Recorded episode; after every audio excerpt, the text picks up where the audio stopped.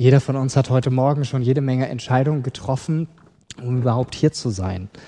Und so ist das eigentlich völlig normal, dass wir Entscheidungen treffen, jeden Tag. Oft denken wir gar nicht drüber nach, wir tun es einfach aus Gewohnheit. Wenn wir über alles nachdenken würden, wir würden verrückt werden. Ähm, wer von euch trägt eine Brille? Okay. Wer von euch muss sich jeden Tag neu aktiv dazu entscheiden, sie aufzusetzen oder macht ihr es einfach? Also wer muss sich aktiv dazu entscheiden? Okay, ein paar, die vielleicht zu eitel sind, weil sie denken, die Brille steht mir eigentlich gar nicht. Ne? genau. Ähm, bei den Kindern ist ja so, ähm, zumindest bei unseren, das Zähneputzen ist ja ein Lernprozess. Man hat gegessen, das macht man meistens noch gerne, aber Zähneputzen, so diese Einsicht dafür zu gewinnen, dass das äh, gut ist und sich dafür zu entscheiden, ich mache das von alleine, das äh, ist ja so ein Prozess, der über Jahre aufgebaut und gefördert werden muss durch die Eltern. Ähm, wir sind da noch lange nicht am Ziel, aber ich hoffe, wenn sie 18 sind, dann kriegen sie das alleine hin. Ähm, bei mir hat es auch irgendwann geklappt und ich hoffe, dass meine Kinder nicht so schlechte Zähne kriegen, wie ich sie habe. Äh, das ist nur teuer und kostspielig. Du bist heute Morgen hier. Und wer von euch hat sich heute Morgen ganz bewusst dazu entschieden, ich komme hierher? Okay, und wer ist aus Gewohnheit hier? Darf man sich ruhig melden. Ja, ist okay. Man darf auch aus Gewohnheit Dinge tun. Ich möchte mit mit dir, mit euch über diese Frage nachdenken, wie treffe ich gute Entscheidungen? Und äh, das über diesem Oberthema Gottes Willen erkennen. Und wir haben gerade schon in dieser Textlesung gehört aus Hebräer 10, dass eine Sache deutlich wurde. Jesus kam auf die Erde, um den Willen Gottes zu tun und damit auch zu erfüllen.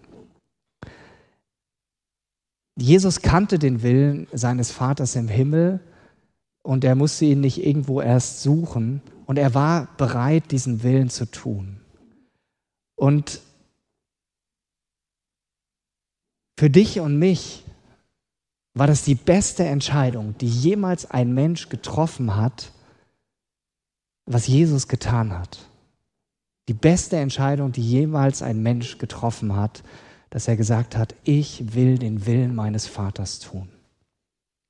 Und Jesus war ja nicht nur Mensch, sondern er kam von Gott. Ja, Gott und Mensch zugleich, auch wenn das für meinen Verstand äh, diese Thematik eigentlich viel zu groß ist. Ich kann das im Glauben erfassen, aber so richtig begreifen kann ich das nicht. Aber Jesus traf diese Entscheidung, den Willen seines Vaters zu tun, nicht nur einmal, sondern er traf sie so lange, bis er am Kreuz ausrief, es ist vollbracht ich habe den Willen meines Vaters erfüllt. Er gab sein Leben hin. Er ließ sich töten, damit du und ich heute überhaupt in die Lage hineinversetzt sind, diese gute Frage zu stellen, wie treffe ich gute Entscheidungen? Vielleicht ist das heute eine von vielen hunderten Predigten, die du in deinem Leben schon gehört hast. Vielleicht hast du auch noch nicht ganz so viele gehört. Ähm, vielleicht ist diese Predigt aber heute auch die, die dein Herz erreicht. Und wenn das so ist, dann hast du dem Heiligen Geist erlaubt, an deinem Herzen zu arbeiten. Aber damit er das tun kann, braucht er eine Sache. Er braucht diese Haltung von dir, dass du sagst, rede du jetzt. Ich möchte hören, was du heute für mich hast. Ich will mich formen lassen. Und wir sind einfach einen Moment still und du hast die Möglichkeit, im Gebet einfach um diese Haltung zu beten.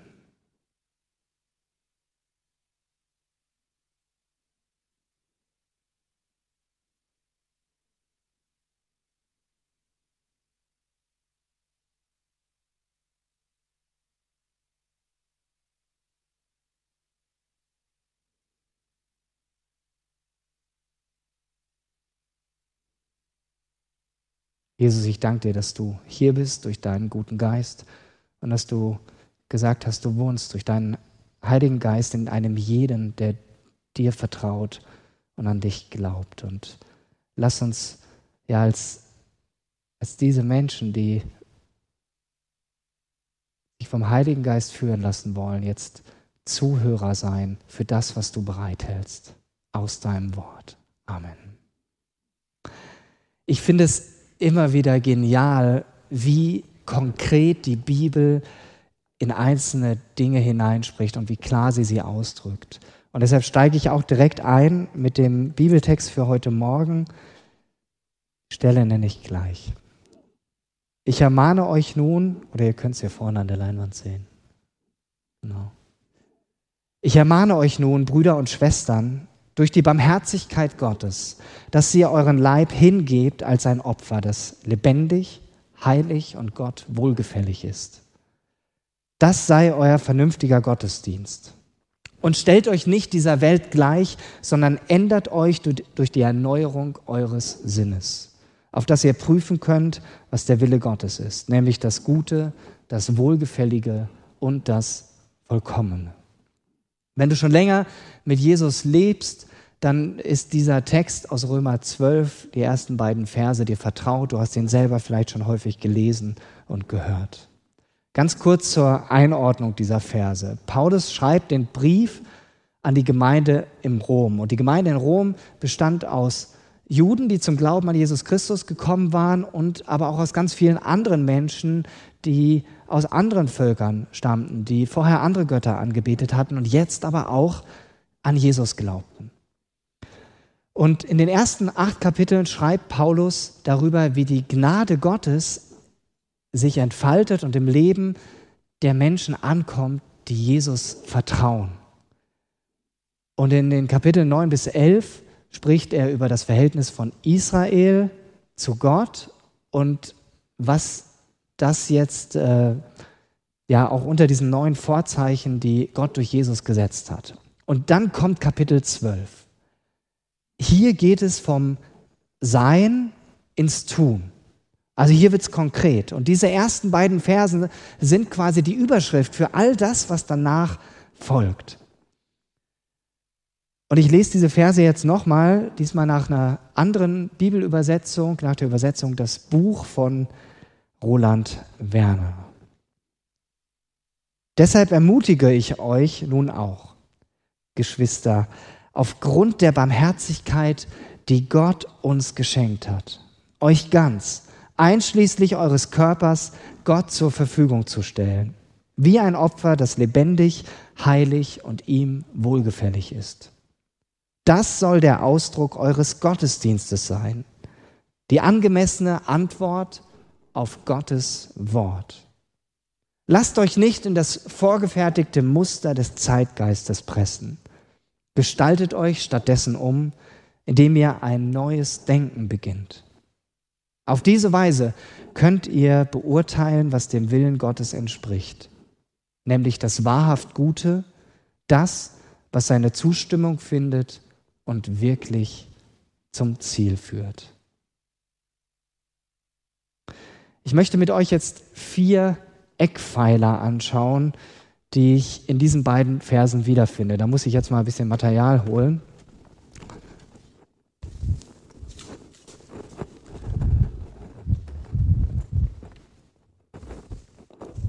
So, heute ein bisschen schwerer.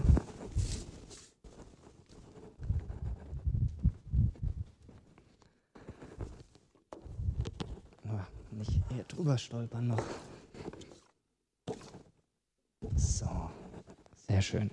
Und diese vier Eckpfeiler habe ich euch mal als Übersicht hier mitgebracht auf dieser Folie. Es geht um Hingabe, es geht um die himmlische Perspektive, um den richtigen Kompass und um Gemeinschaft.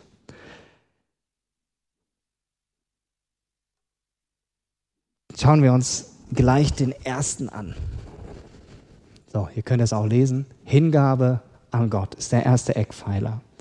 Du wirst keine guten Entscheidungen in deinem Leben treffen können, wenn du dein eigener Chef bist und bleibst. Der erste und entscheidende Schritt ist, dass Gott dich in eine Beziehung zu ihm einlädt. Und zwar eine Beziehung, mit der er dich als ganzen Menschen fordert, meint und fordert. Und wenn du diesen Schritt nicht gehst, dann fehlt dir ein entscheidender Eckpfeiler in deinem Leben. Du wirst nie Entscheidungen treffen können, die nach Gottes, aus Gottes Perspektive nach seinem Willen gute Entscheidungen sind. Und Gott wünscht sich ja so sehr, dass alle Menschen gerettet werden und zur Erkenntnis der Wahrheit kommen. Und es bedeutet ja nichts anderes, als dass jeder Mensch, also du und ich und auch du zu Hause an deinem Endgerät, dass wir uns darauf einlassen, diesem Gott zu vertrauen, dass er unser Leben in die Hand nehmen darf und dass du dich ganz auf dieses Beziehungsangebot einlässt. Weil es ja gerade so aktuell ist, möchte ich gerne auch einen Gedanken im Zusammenhang mit der Hochwasserkatastrophe weitergeben. Ich finde es so unfassbar schrecklich, dass über 170 Menschen, die vor eineinhalb Wochen noch quietschlebendig waren, die hoffnungsvoll waren, die ihr Leben gestalten wollten, die auch aufgeatmet haben, weil Corona endlich mal ein bisschen weniger Thema ist, dass die jetzt nicht mehr leben. Und ich habe keine Ahnung, wie diese Menschen zu Gott standen. Aber ich weiß, sie können jetzt nichts mehr daran ändern. Und diese Katastrophe zeigt mir ganz neu, wie wenig wir unser Leben in der Hand haben, wie kurz unser Leben sein kann. Und deshalb ist es umso wichtiger, dass du, wenn du diesen Schritt noch nicht getan hast, diesen ersten Schritt, dass du dein Leben unter Gottes gute Herrschaft gestellt hast, dass du den besser heute gehst als morgen. Du weißt nicht, wann dein letzter Tag kommt. Damit du das Leben findest, was Gott dir schenken möchte, um es mit dir zu gestalten. Ach, ich behalte ihn mal noch in der Hand. Was meint Paulus mit Hingabe an Gott? Da möchte ich gerne ein bisschen drauf eingeben. Es, es bedeutet, dass du dein Leben unter Gottes gute Herrschaft stellst. Dass du aus der Vergebung lebst, die Jesus am Kreuz für dich erwirkt hat. Und das heißt auch, dass du äh, immer wieder Buße tust. Ein Wort, was heute keiner mehr kennt. Also, dass du umkehrst von Dingen, wo du, ja, auf dem Holzweg unterwegs bist, wo du Denkmustern und Verhaltensweisen folgst, die nicht zu Gottes Plan für dich gehören. Hingabe bedeutet, dass du betest, dass du mit deinem Vater im Himmel im Gespräch bist, dass du Jesus mit hineinnimmst in deinen Alltag und dich vom Heiligen Geist führen lässt. Und du verstehst immer mehr, dass Gott dich als ganzer Mensch meint, dass du von ihm gewollt und geliebt bist. Nicht nur dein Inneres, dein erneuerter Geist, sondern auch dein Körper, dein Verstand, einfach alles.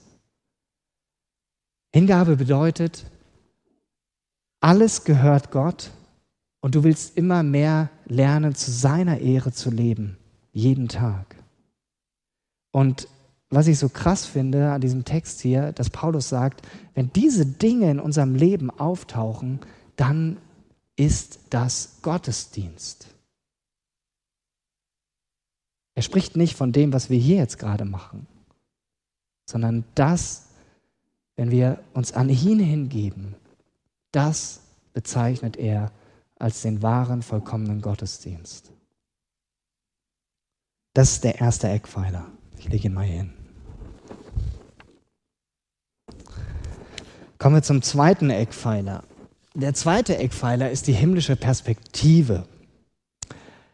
Jesus Nachfolger leben nur für zwei Tage. Ich habe nicht gesagt, sie leben nur zwei Tage, sondern äh, sie leben für zwei Tage. Was meine ich damit? Sie leben im Hinblick auf das Heute und im Hinblick darauf, dass Jesus wiederkommt. Das beides. Ähm, uns Erwachsenen fällt das leider gar nicht so leicht, im Heute zu leben. Ähm, hingegen Kindern fällt das richtig leicht. Die machen sich keinen großen Kopf, was könnte morgen kommen. Die machen sich noch nicht so viel Sorgen. Die sind einfach in der Situation. Die können sich verlieren in ihrem Spiel und wir stehen einfach bewundernd daneben. Und vielleicht denken wir manchmal, ich würde mich auch gerne so fallen lassen können. Vielleicht kannst du das nicht, weil du rückwärtsgewandt lebst, weil es Dinge in deinem Leben gibt, die dich irgendwie in der Vergangenheit festhalten, wie eine Leine um dein Bein, die dich immer wieder zurückzieht. Vielleicht lebst du aber auch ähm, immer nur mit Blick in die Zukunft, beständig am Plan, ähm, was kann noch kommen und was muss ich erst noch machen. Und währenddessen läuft das wirkliche Leben Tag für Tag an dir vorbei. Du kriegst es gar nicht mit. Zu diesem Punkt könnte man unendlich viel mehr sagen. Ich habe das jetzt mal nur kurz angerissen. Aber ich finde es so heilsam, dass Menschen, die mit Jesus Christus leben, die ihm nachfolgen, dass sie wirklich nur für diese beiden Tage leben müssen, für das Hier und heute, den Tag jetzt, den ich gestalten kann, wo ich ganz bei mir sein kann und diese Perspektive nach vorne, dass Jesus wiederkommt. Und wenn du das tust, dann darfst und sollst du immer auch im Hinblick darauf leben, dass dieser Tag mal kommt, dass Jesus wiederkommt. Er hat das ja versprochen. Und er hat auch gesagt, siehe, ich mache alles neu. Aber dazu gehört auch, was wir ganz klar in der Bibel finden, dass Jesus nicht nur als der Retter wiederkommt, sondern auch als Richter. Eine Vorstellung, die uns ein bisschen vielleicht Angst macht. Die Bibel spricht vom Tag des Gerichts oder vom Endgericht. Aber Gott ist in Jesus einerseits unser Vater, aber andererseits ist er auch der Richter. Das schmeckt uns nicht, weil uns so ein Richter bedrohlich wirkt. Die Bibel löst aber diese Spannung nicht auf. Sie behält sie bei. Ansonsten wäre ja unser Leben vollkommen. Also an meinem Leben kann ich sagen, das ist es nicht. Und ich weiß auch, ähm, ich weiß nicht genau, wie es aussehen wird, aber dass Gott einmal am Tag des Gerichts auch an meinem Leben Dinge benennen wird, wo ich am Ziel vorbeigelebt habe, ähm, wo ich traurig drüber sein werde, wo Dinge vergeblich waren und wo ich auch sehen werde, was ich alles noch hätte ergreifen können in der Beziehung mit ihm. Aber auf der anderen Seite darf ich wissen, dass ich in Jesus bereits ein geliebtes Kind meines Vaters im Himmel bin und dass mich nichts und niemand aus seiner Hand reißen kann. Aber diese beiden Pole, die gehören zusammen. Und deshalb ist es so wichtig, was Paulus hier schreibt in Römer 12. Passt euch nicht, lasst euch nicht in das vorgefertigte Muster des Zeitgeistes pressen. Boah, das ist ein ganz schöner Hammer. Lasst euch nicht in das vorgefertigte Muster des Zeitgeistes pressen. Aber stehen wir nicht als Jesus-Nachfolger genau in dieser Gefahr, dass wir uns da reinziehen lassen? Es ist doch so viel leichter, alles so zu machen wie die Menschen um uns herum, oder? Und es kostet so viel mehr Kraft, Anstrengung, Ausdauer und Mut, Hingabe an Gott wirklich zu leben. Nur ein paar Fragen zum Nachdenken. Du kannst auch dabei die Augen schließen. Wie wichtig ist dir dein beruflicher Status? Dein Status, den du heute hast? Wärst du bereit, ihn für Gott an den Nagel zu hängen? Wie wichtig ist dir dein Hab und Gut, deine finanzielle Situation, deine elektronischen Spielzeuge, wie ich sie ja auch habe. Inwiefern fördert das oder verschleiert das eher diese himmlische Perspektive? Wie nutzt du deine Zeit? Müssen wir Christen äh, dafür bekannt sein, dass wir ganz viele Serien und Filme uns anschauen und damit unsere Zeit verbringen? Keine Angst, ich habe nichts gegen einen guten Film. Schaue ich auch gerne mal, aber es geht ja um ein gesundes Maß. Und deshalb frage ich dich, wie ehrst du Gott mit deiner Zeit? Oder auch eine spannende Frage, wie wichtig ist es dir, Gott mit deiner Sexualität zu ehren? Inwiefern prägen seine guten Ideen im Umgang damit dein Verhalten in diesem Bereich? Oder wählst du hier lieber den Weg der Welt Weil er viel einfacher zu gehen ist? Keine Angst, bei dem Stichwort Zeitgeist, ähm, was Paulus hier sagt, da will ich jetzt nicht draufhauen. Ich weiß gar nicht, ob es den gibt, aber wir merken, wie leicht uns die Dinge, die um uns herum sind, in ihren Bann ziehen wollen. Und das mehr als uns lieb ist. Und es ist und bleibt ein Kampf, diese himmlische Perspektive zu behalten bzw. immer wieder zu verinnerlichen. Und dass wir uns bewusst sind, unser Handeln im Hier und Jetzt, das geschieht nie im luftleeren Raum. Es hängt immer auch zusammen. Es hat Auswirkungen auf diesen letzten Tag, der einmal kommen wird. Und dieser zweite Tag, das ist so wichtig, dass wir uns den neu ins Bewusstsein holen. Dass wir nicht denken, ja, okay, Jesus hat es mal irgendwo gesagt, dass er wiederkommt, aber ich lebe doch im Heute. Das hat keine Auswirkung auf mich. Nein, es hat eine Auswirkung. Es macht einen Unterschied, wie du lebst im Hier und Jetzt. Deshalb die himmlische Perspektive, das ist der zweite Eckpfeiler. Ich komme zum dritten. Der dritte Eckpfeiler ist die Bibel und der Heilige Geist.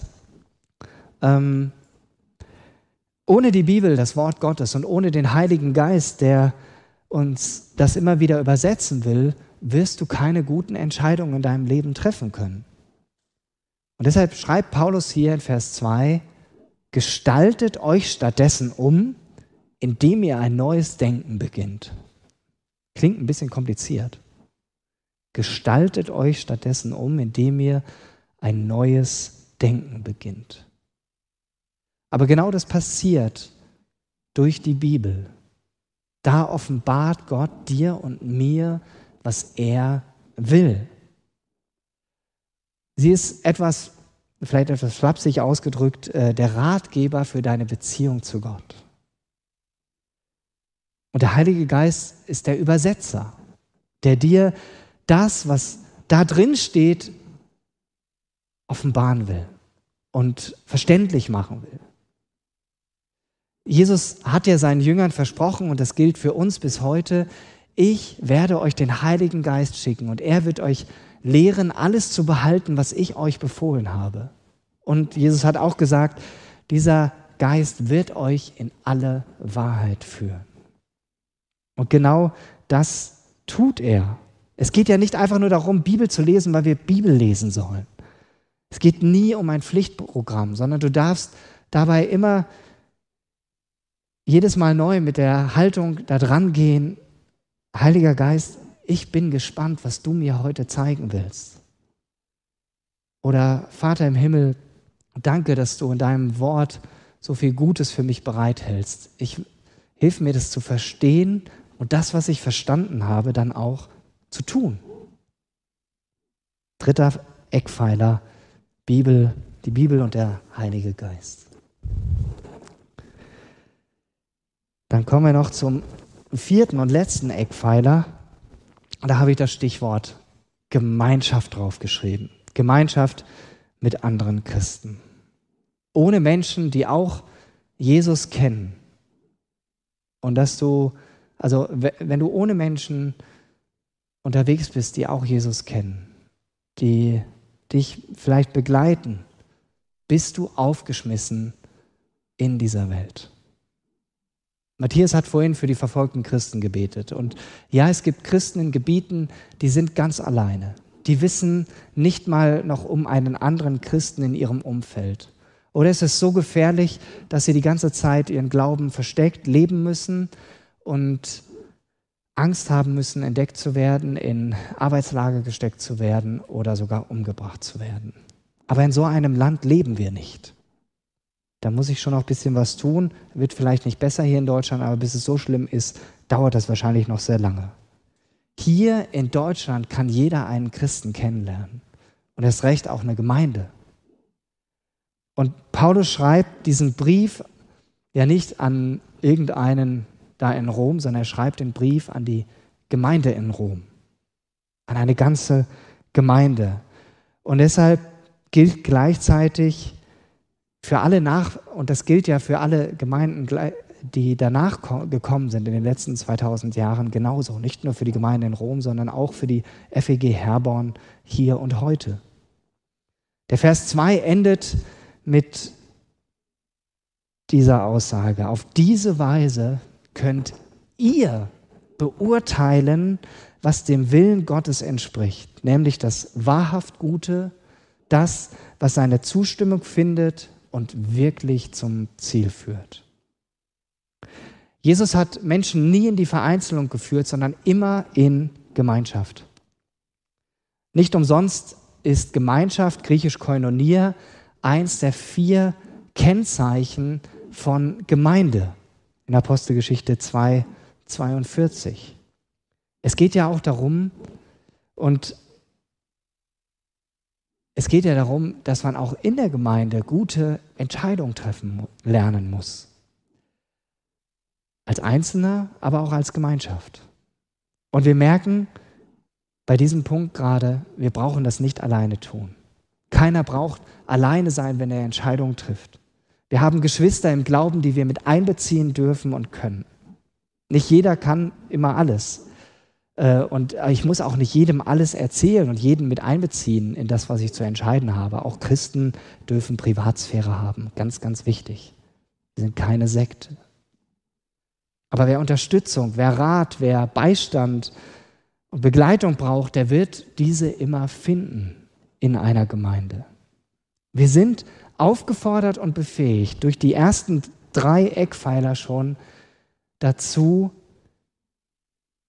gemeinsam zu beurteilen, was dem Willen Gottes entspricht, nämlich das wahrhaft Gute, das, was seine Zustimmung findet und wirklich zum Ziel führt. So, jetzt haben wir hier alle vier Eckpfeiler. Damit ich nicht stolpere, mache ich mal mein Schnürband zu. Und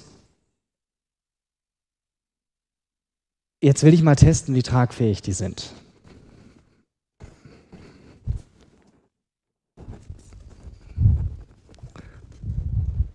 So, es geht ja um gute Entscheidungen. Und gute Entscheidungen müssen ja tragfähig sein. Genau. So. Sieht ziemlich gut aus, ne? Das hält. Das wackelt nicht.